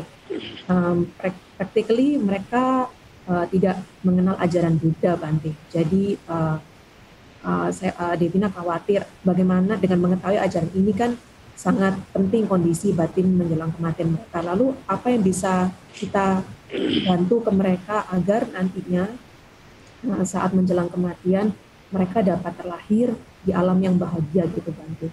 Apa iya. sebagai kita yang memahami ajaran ini bisa membantu mereka bagaimana ya Bante? Terima kasih. Ya, baik. Saya tidak begitu mendengar uh, keseluruhan kata-kata Anda, Devina, tetapi garis besarnya mudah-mudahan saya nggak salah ya, apa yang harus kita lakukan untuk membantu seseorang yang sudah sangat sepuh tua di detik-detik terakhirnya begitu ya. Betul. Ya, uh, ada banyak cara di dalam kitab suci itu saya kitab komentar ya beberapa kali bertemu dengan hmm, cerita seorang anak yang menunggui orang tuanya yang mau meninggal dunia itu uh, dengan cara uh, uh, apa mendorong dengan segala cara orang tuanya tersebut untuk bisa perform karma baik, untuk bisa melakukan karma baik. Dalam salah satu cerita dikatakan bahkan akhirnya anak anak uh, anak tersebut ya itu menggendong papahnya yang sudah uh, sakit-sakitan, yang sudah tua renta itu digendong ya uh, sampai ke pagoda di desa. Jadi kalau mungkin di zaman India dulu itu di setiap R W begitu itu ada pagoda atau R T bahkan mungkin begitu ada pagoda. Itu terjadi di Myanmar. Kalau saya lihat di Myanmar itu di setiap kampung itu ada pagoda. Begitu ada pagoda. Pagoda itu tempat untuk melakukan puja, tempat untuk melakukan penghormatan kepada Buddha, Dhamma dan e, Sangga ya. Nah jadi cerita pertama begitu, si ayah digendong, kemudian dibawa ke pagoda dan setelah itu di, di, diajak bicara, di, dibisikin itu bahwa kita ada di depan pagoda dan akan melakukan persem, papa, mama akan melakukan persembahan bunga atau pelita kepada uh, Buddha begitu ya. Dan akhirnya bunganya diberikan ke papahnya, meskipun nggak bisa memegang maka dia bantu. Jadi seolah-olah itu papah sambil terus dibisiki, papah kita ada di pagoda, mama kita ada di pagoda, kita akan mempersembahkan bunga atau mungkin pelita ini kepada Buddha begitu ya. Kemudian tangannya dibimbing gitu, tangannya dibimbing untuk meletakkan bunga tersebut itu ya. Dan akhirnya Uh, singkat cerita selalu happy ending story yang saya baca itu uh, yang bersangkutan meninggal dunia dengan itu disebut sebagai karma menjelang kematian. Artinya karma yang dilakukan oleh seseorang sesaat sebelum beliau meninggal dunia. Jadi Devina bisa lakukan itu, mengajak orang tua untuk selalu diajak bersama-sama melakukan karma baik begitu ya. Makanya di rumah harus mempunyai altar supaya Uh, bisa mempunyai objek untuk melakukan karma baik begitu ya. Itu cara yang pertama. Cara yang uh, cerita yang kedua juga mirip-mirip. Kali ini seorang biku ya, uh, seorang biku uh, cerita ini terjadi di Sri Lanka, di, ada di kitab komentar kita. Jadi uh, seorang bante yang kebetulan bantenya ini arahat ya. Dan singkat cerita disebutkan bahwa ketika Bante yang arahat ini berkunjung ke rumah orang tuanya, papahnya kali ini papahnya, ya bapaknya gitu. E, tiba-tiba bapaknya itu berbicara tentang pergi, pergi ke sana, pergi gitu, teriak begitu kan. Nah Bante yang arahat ini e, bertanya, ada apa bapak? Itu banyak anjing di sana, pergi, pergi, pergi begitu, ya. Uh, Bante yang arahat itu tadi paham bahwa kalau tanda ini tidak segera dihalau maka bapaknya akan lahir sebagai alam kelahiran kerajaan binatang begitu ya. Dan apa yang dilakukan segera akhirnya bantenya itu meminta para samanera untuk mencari bunga itu ya, mencari bunga di di ya disebutkan begitu para memerintah memerintah para samanera meminta para samanera untuk mencarikan bunga. Dan setelah samanera kembali dengan membawa bunga, akhirnya kembali bantenya ini ditandu, kali ini ditandu begitu untuk menuju ke pagoda, dan prosesnya sama seperti yang awal itu tadi gitu. Dan setelah itu diceritakan setelah pulang ke rumah kembali ke tempat tidurnya, eh, kalau nggak salah itu ya terah, eh, cerita terakhirnya itu bapak tersebut akhirnya melihat ada tujuh kereta emas kalau saya tidak salah itu ya, kereta tujuh kereta emas itu yang mengulurkan eh, untaian bunga begitu. Nah singkat cerita akhirnya dianjurkan oleh yang bersangkut oleh bantenya itu untuk memegang untaian bunga yang berasal dari kereta yang berasal dari surga eh, Tusita, dari surga Tusita. Jadi tujuh kereta tadi itu melambangkan kelahiran kembali di tujuh surga, ya, yaitu surga yang paling eh, enam ya, enam surga eh, Cakuk Maharajika, kemudian eh, Tawak Tingsa, Yama, Tusita, Nimana Rati dan Paranimita Wasawati. Itu akhirnya disarankan oleh bantenya untuk uh, memegang untaian bunga yang berasal dari kereta dari Tusita. Jadi itu cara pertama, diajak yang bersangkutan untuk melakukan karma yang real ya, dengan segala keterbatasannya, uh, melakukan karma yang baik, melakukan puja terhadap Buddha itu yang lebih bagus ya. Kalau ada sangga di sana Anda bisa bawa ke wihara juga untuk melakukan persembahan dana makan, jubah, obat-obatan e, kepada sangga. Jadi poinnya adalah Anda harus membantu yang bersangkutan untuk menimbun, mengakumulasi sebanyak-banyaknya karma baik di setiap harinya. Ya, itu e, cara yang pertama. Cara yang kedua, kalau Anda mengetahui bahwa Uh, yang bersangkutan sedang dalam kondisi batin yang negatif, maka Anda kalau masih bisa diajak bicara, diajak bicara dan diingatkan kepada beliau tentang karma baik, karma baik beliau yang sudah beliau lakukan di masa lalu. Misalkan waktu waktu dia beliau masih sehat, beliau berdana ini dan itu kepada sangga atau berdana kepada altar Buddha Rupang dan lain sebagainya. Diingatkan perbuatan-perbuatan baik tersebut, atau mungkin belajar Tipitaka. Memorinya diajak untuk kembali pada saat beliau melakukan karma baik. Itu juga adalah satu cara yang baik yang sangat dianjurkan. Karena biasanya ketika batin beliau sudah kembali lagi mengingat kejadian-kejadian yang baik, maka hal itu akan bisa bertahan lama dan semoga saja perbuatan baik yang beliau ingatnya itu bisa berbuah di detik-detik terakhir e, menjelang kematiannya.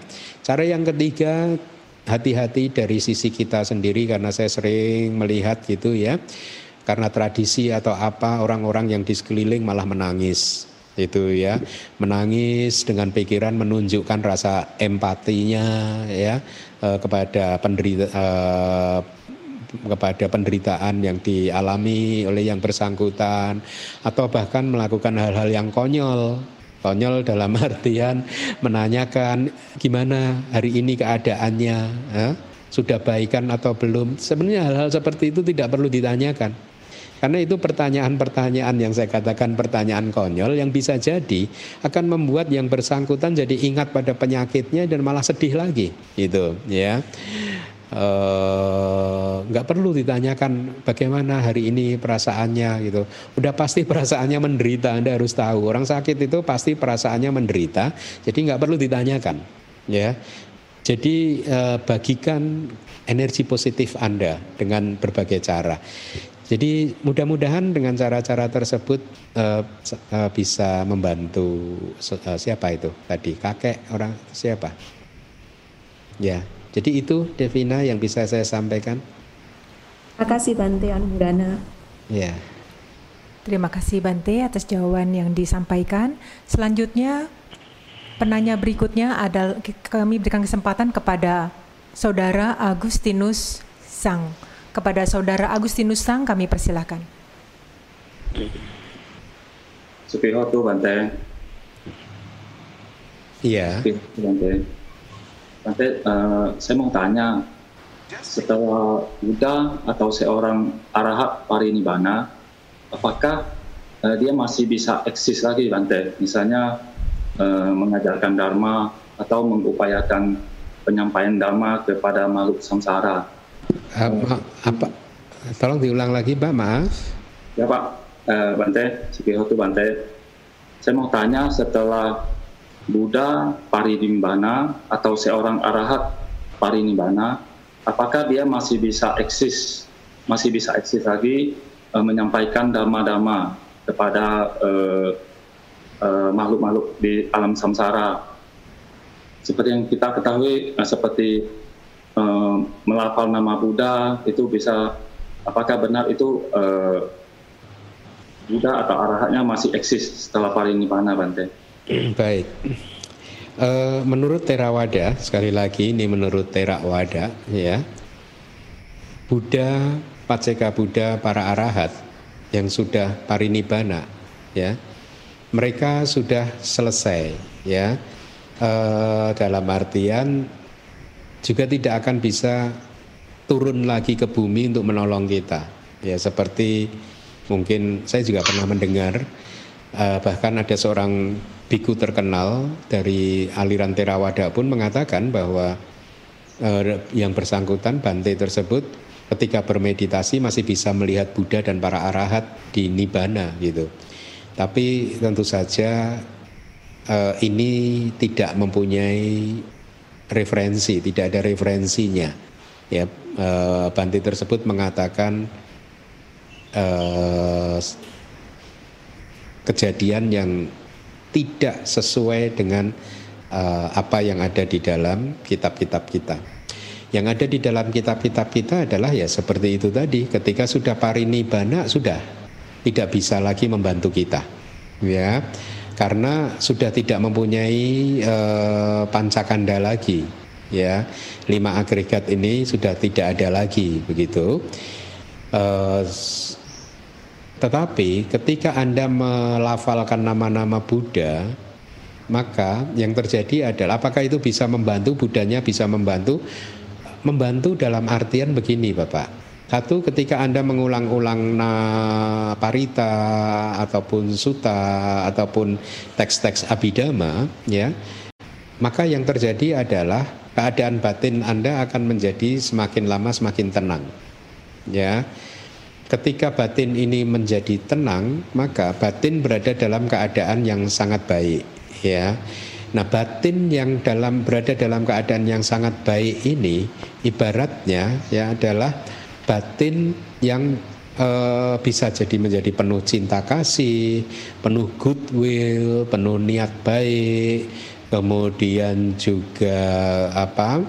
Karena dia bebas dari kilesa, maka batin yang seperti ini kebijaksanaannya itu juga e, bisa jadi menjadi sangat kuat. Nah, ini keadaan batin yang seperti ini menjadikan akan bisa menjadi satu kondisi ya, untuk memunculkan benih-benih karma baik dari apa yang sudah Anda lakukan di masa lalu, begitu.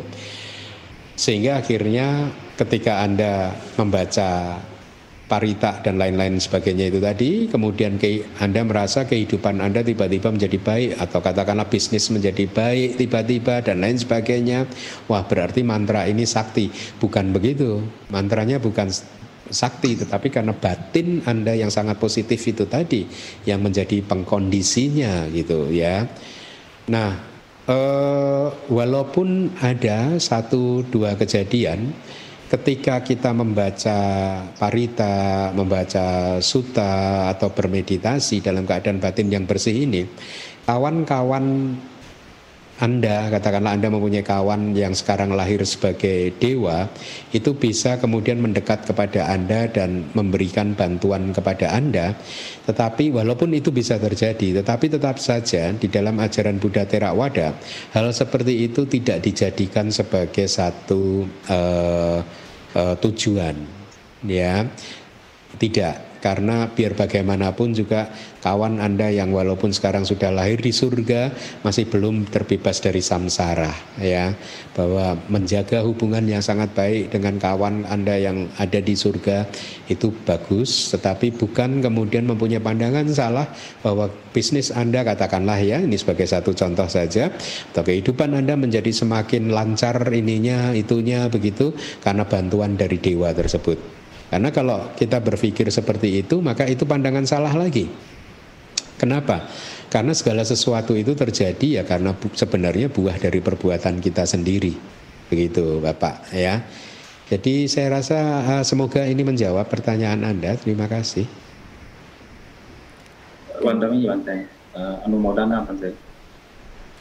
Terima kasih Bante atas jawaban yang disampaikan.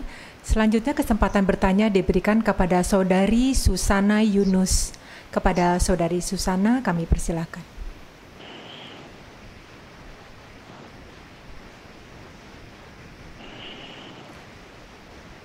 Saudari Susana Yunus kami persilakan.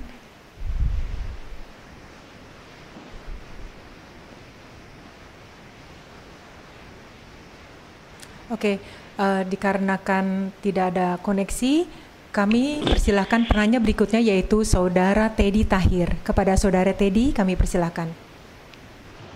Sugioto Bante. Iya. Uh, Bante, saya mau bertanya uh, berhubungan dengan kematian. Nah, uh, misalnya dengan apa?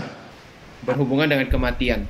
Oke. Okay. Jadi membahas tentang kematian. Nah, uh, misalnya seperti ini. Saya mendengarkan. Uh, dulu saya benar, mendengarkan Bante mengatakan bahwa usia rata-rata itu sekarang di usia tujuh puluh lima tahun. Uh, lalu misalnya ada orang tua kita atau anak kita atau keluarga yang sedang berada di ruang I C U, udah lama, lalu dalam keadaan yang kesadarannya sangat rendah. Nah, karena keterbatasan biaya, biaya yang tinggi dan menjadikan kita memilih apakah tetap mempertahankan di ruang I C U atau tidak. Nah, apabila keluarga memutuskan untuk mencabut alat medisnya, e, pertanyaannya apakah kita sebagai keluarga itu melanggar sila pertama? Apakah iya. Itu suatu bentuk garuka kama? Nah, tapi kita tidak punya niat jahat karena sebe- e, faktornya itu adalah faktor finansial begitu, karena mahalnya biaya di rumah sakit misalnya. Nah, lalu menjelang kematian, apa yang akan terjadi pada pasien tersebut? Karena e, dari ceramah-ceramah Bante, orang yang menjelang kematian itu biasanya sangat takut, lalu e, menderita. Lalu apakah yang akan, ini kan seper, kondisi seperti ini kan seperti angin yang menghembus lilin untuk padam, begitu. Nah, apakah e, pasien tersebut akan lahir di alam yang menderita? Lalu apa sih solusi yang terbaik menurut Bante? Kalau kita menjumpai case-case yang seperti ini, kasusnya seperti ini. Terima kasih. Iya, terima kasih. Uh... Saya tahu ini adalah keadaan yang sulit, ya, keadaan yang sulit sekali. Uh, apa? Semoga kita semua terhindar, ya, Anda semua, kita semua terhindar dari situasi-situasi yang sulit uh, seperti itu, ya. Kenapa saya katakan sulit? Ya karena memang sulit, begitu. Kalau Anda tanyakan, uh, paling an- saya minta Anda untuk uh, menganalisanya sendiri dengan uh, data-data yang akan saya berikan yang berasal dari kitab-kitab kita. Pembunuhan itu terjadi kalau terpenuhinya lima faktor, ya. Jadi kalau lima faktor ini terpenuhi, maka itulah yang disebut sebagai pembunuhan. Tapi kalau salah satu faktor saja itu tidak terpenuhi, maka eh, itu bukan pembunuhan. Eh, bisa jadi itu karma buruk yang lain, tapi bukan pembunuhan, tuh ya. eh, faktor yang pertama adalah yang harus terpenuhi, ada makhluk hidup, bahwa itu adalah makhluk hidup. Itu. Faktor yang kedua yang juga harus dipenuhi adalah bahwa yang bersangkutan paham, yang akan melakukan sesuatu itu paham bahwa itu tadi adalah makhluk hidup. Kemudian faktor yang ketiga harus ada wadaka cita. Wadaka cita itu adalah pikiran untuk menghabisi, gitu. Pikiran untuk uh, uh, membunuh, untuk membuatnya meninggal dunia. Wadaka cita itu pikiran yang menghabisi, begitu, yang menghancurkan. Ya, kalau dijelaskan ini lagi adalah jiwitang woropeti, yang seseorang mengambil makhluk lain dari nyawanya atau dari kehidupannya, begitu. Kemudian itu faktor yang ketiga, itu pun juga harus dipenuhi. Faktor yang keempat adalah yang bersangkutan melakukan usaha untuk menghabisi orang tersebut, makhluk tersebut. Usaha ini bisa dia lakukan sendiri atau bisa meminta tolong, meminta bantuan orang lain, sama. Ya, ini faktor yang keempat. Faktor yang kelima, efeknya makhluk yang nomor satu tadi dari hidup akhirnya meninggal dunia. Nah, ini adalah faktor-faktor uh, untuk terjadinya pembunuhan.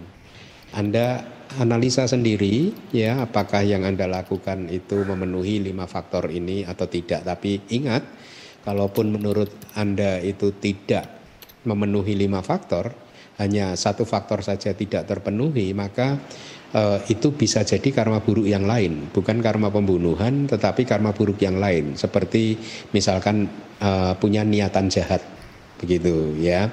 Uh, walaupun itu ada di dalam uh, pikiran saja, tapi itu pun tetap saja merupakan uh, karma buruk. Niat jahat seperti apa? Niat jahat untuk membuat makhluk lain mati. Nah, ya, tapi kan ini kan atas dasar cinta kasih.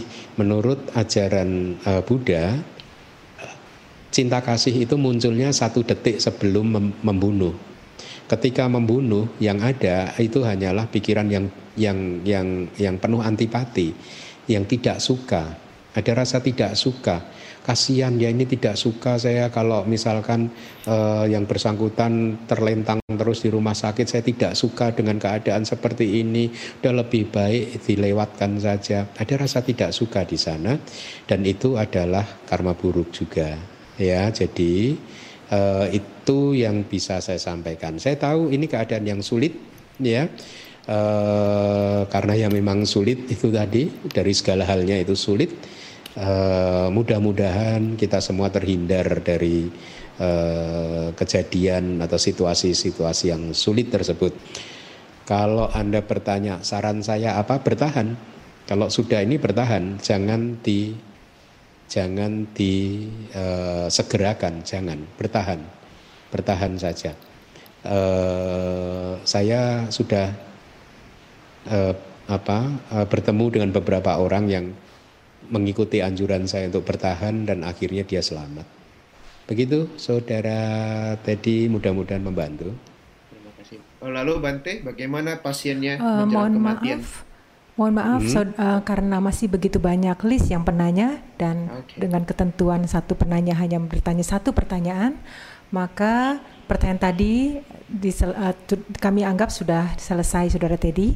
Selanjutnya penanya berikutnya dan merupakan pertanyaan yang terakhir adalah kami berikan kesempatan kepada Saudari Susana Yunus kembali. Keba, kepada Saudari Susana kami persilahkan.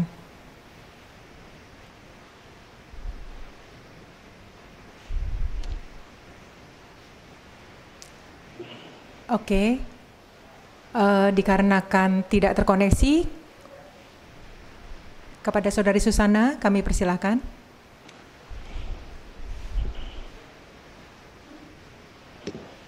Oke, okay, dikarenakan kembali masalah koneksi, kami persilahkan penanya berikutnya diberikan kesempatan kepada Saudari Saudara Surya. Kepada Saudara Surya kami persilahkan.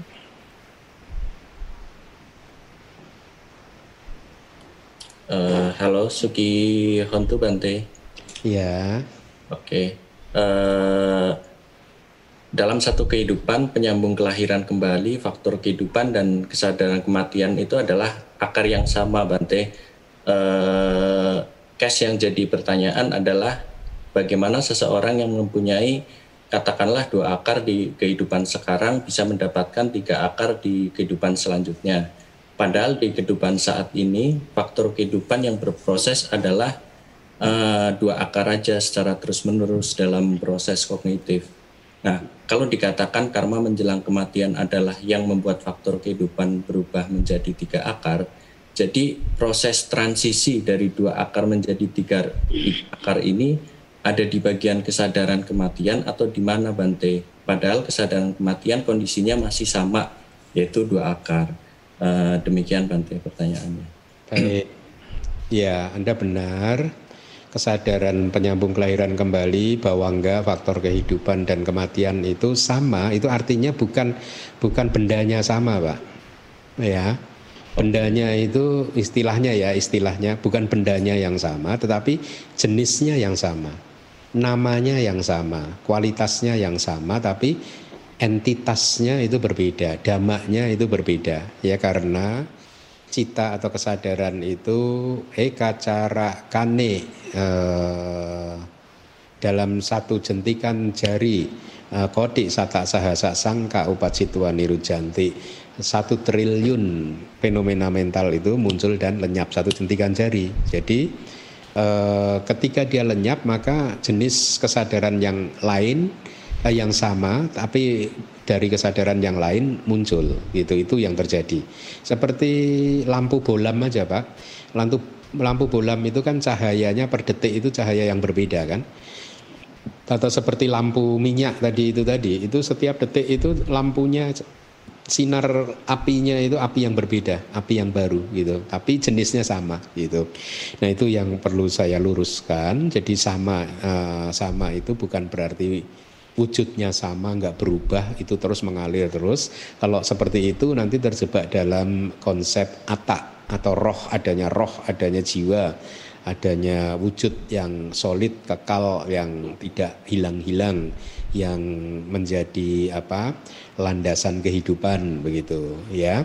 Jadi kesadaran penyambung kelahiran kembali, faktor kehidupan dan juga kesadaran kematian itu adalah kesadaran yang namanya istilahnya sama, jenisnya sama, tetapi mereka setiap detiknya itu berubah terus. Muncul dan kemudian hancur, muncul, hancur, muncul, hancur. Ketika sudah hancur, lenyap, dia nggak akan pernah bisa muncul lagi. Yang muncul itu selalu setiap detiknya itu adalah baru terus. Benar-benar wujud yang baru, ya. Tidak ada dua fenomena yang bisa muncul dua kali, nggak ada, ya. Uh, ketika dia muncul dua kali berarti hanya jenisnya saja yang sama. Atau ibaratnya manusia namanya sama, atau ibaratnya biku namanya sama. Ada dua Bante Giminda, gitu, namanya sama tapi bentuknya wujudnya berbeda. Ya, itu yang pertama, ya. Nah, terus sekarang bagaimana ketika uh, di dalam satu kelahiran tiga jenis kesadaran tadi, penyambung kelahiran kembali, faktor kehidupan dan kematiannya itu adalah dua akar. Lalu bagaimana prosesnya bisa terjadi sehingga akhirnya di kelahiran berikutnya orang tersebut lahir dengan tiga akar. Itu ya, itu pertanyaannya tadi. Nah, ya. Yang terjadi sebenarnya begini, ketika seseorang itu mau meninggal dunia, ada satu proses kognitif yang terakhir yang akan muncul yang disebut mara asana widi, ya. Mara asana widi, mara itu kematian, itu tadi yang kita pelajari. Asana itu semacam tempat, itu ya, e, bisa tempat, ya, e, atau bisa yang dekat, begitu bisa juga. Uh, widi itu proses kognitif. Jadi proses kognitif yang ada di tempat yang dekat dengan kematian, kira-kira begitu. Ya, artinya itu proses kognitif terakhir sebelum seseorang meninggal dunia. Nah, di dalam proses kog- sebelum kemunculan kesadaran kematian. Nah, nah di dalam proses kognitif menjelang kematian ini tadi itu ada jawananya, Pak. Impulsnya, kalau Anda udah belajar Abhidhamma, ada yeah. impuls yang muncul, jawana. Nah, jawana ini mengambil objek salah satu dari tadi kama, kama nimita dan gati nimita. Karena pertanyaan Anda berkaitan dengan kesadaran penyambung kelahiran kembali berikutnya yang tiga akar, maka di proses kognitif menjelang kematian ini, objek dari jawana itu haruslah yang berasal dari karma yang baik, kusala kama. Dia bisa kama, kama nimita ataupun gati nimita. Dia harus kama yang baik. Karena dia objeknya ini adalah hasil dari kama yang baik katakanlah, atau sebagai simbol dari karma yang buah dari karma yang baik, maka objek dari jawana ini akan setelah proses kognitif ini selesai akan muncul kesadaran kematian sehingga seseorang itu meninggal dunia. Ketika kesadaran kematian ini muncul, setelah lenyap, dia diikuti oleh kesadaran penyambung kelahiran baru yang menyambung dua kehidupan dia. Dari kehidupan yang sebelumnya ke kehidupan yang baru. Nah, kesadaran penyambung kelahiran yang menyambung ini, yang muncul di kehidupan yang baru ini, kesadaran ini muncul kan mengambil objek. Ya, kalau tidak ada objek dia tidak bisa muncul. Lalu objek dari kesadaran penyambung kelahiran kembali yang baru ini apa? Objeknya adalah objek yang diambil oleh e, jawana tadi, Pak. Ya. Jadi objek dari jawananya tadi diambil sebagai objek oleh kesadaran penyambung kelahiran kembali yang baru. Karena objek dari jawana tadi adalah muncul hasil dari karma yang baik, maka yang bisa mengambil buah dari karma yang baik atau simbol dari hasil dari karma yang baik itu ya juga haruslah kesadaran yang sifatnya kusala, yang baik, yang maha kusala. Kalau dia ini adalah seorang manusia. Nah, kalau kesadaran yang uh, objek yang tadi itu sangat baik, ya, sangat kuat, maka dia akan bisa mengkondisikan kemunculan kesadaran penyambung kelahiran kembali yang disertai dengan pengetahuan. Ya, sehingga akhirnya karena efek dari karma baiknya yang kuat itu tadi, muncullah kesadaran penyambung kelahiran kembali yang disertai dengan pengetahuan. Art- artinya dia lahir sebagai makhluk tiga akar. Ya, dengan demikian setelah itu, setelah kesadaran penyambung kelahiran kembali itu lenyap, bisa di, uh, uh, diikuti oleh beberapa bawangga dan kemudian oleh uh, jana nikanti witi, ya, proses kognitif bawa bawa nikanti, pelekatan terhadap eksistensi, dan seterusnya prosesnya berlanjut di kehidupan yang baru. Jadi kira-kira seperti itu, Pak. Ya, jelas Bante, terima kasih. Ya.